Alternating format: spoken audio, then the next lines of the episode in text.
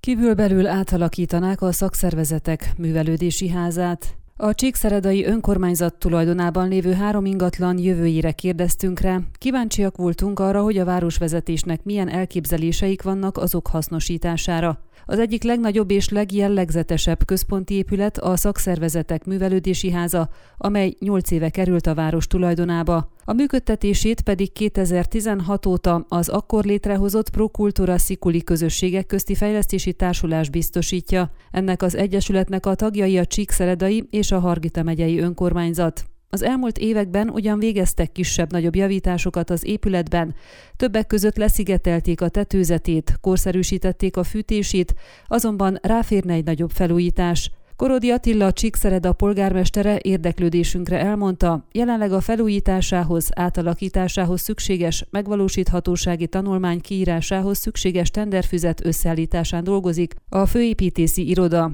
Jól át kell gondolni, hiszen egy ilyen jellegzetes épülethez hozzányúlni nem egyszerű, jegyezte meg. Hozzátette, szeretnék, ha egyfajta innovációs központtá alakíthatnák, amelyben helyet kapna inkubátorház kezdővállalkozóknak, kutatási modul a Sapientia Erdélyi Tudományegyetem számára, és a kulturális életnek is tere lenne benne. Ehhez egyeztettek többek között a Csíki Vállalkozók Egyesületével és a Sapienciával, hogy igényeik szerint milyen funkciókat kellene ellásson az épület. A polgármestertől tudjuk, hogy az ingatlant függőleges irányban szeretnék bővíteni, amely által megváltozna jelenlegi külseje. A nagy előadó terem megmaradna, azonban az irodahelyiségek egy része és egyéb felületek is módosulnának, azaz kívülbelül átalakulna az épület. A városnak a Kossuth Lajos utcában is található egy ingatlana, amely korábban a Csíki Székely Múzeum ügykezelésében volt és galériaként működött. Jelenleg a szakszervezetek művelődési házához hasonlóan a Pro Siculi Egyesület adminisztrálja.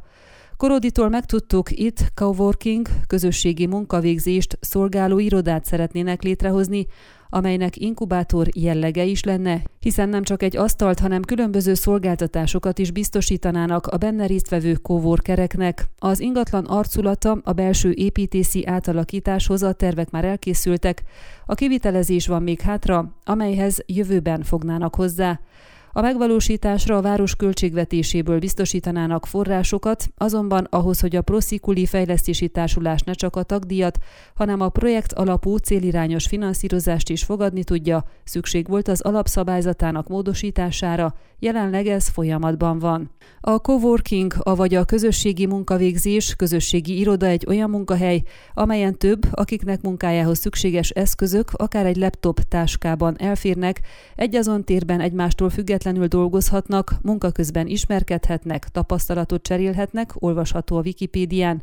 Rákérdeztünk a Zsögödi volt oltóközpont épületének helyzetére is. Erről a városi ingatlanról csak annyit tudtunk meg, hogy egyelőre még lakat alatt marad. Ön a Székely Hon aktuális podcastjét hallgatta. Amennyiben nem akar lemaradni a régió életéről a jövőben sem, akkor iratkozzon fel a csatornára, vagy keresse podcast műsorainkat a székelyhon.ro portálon.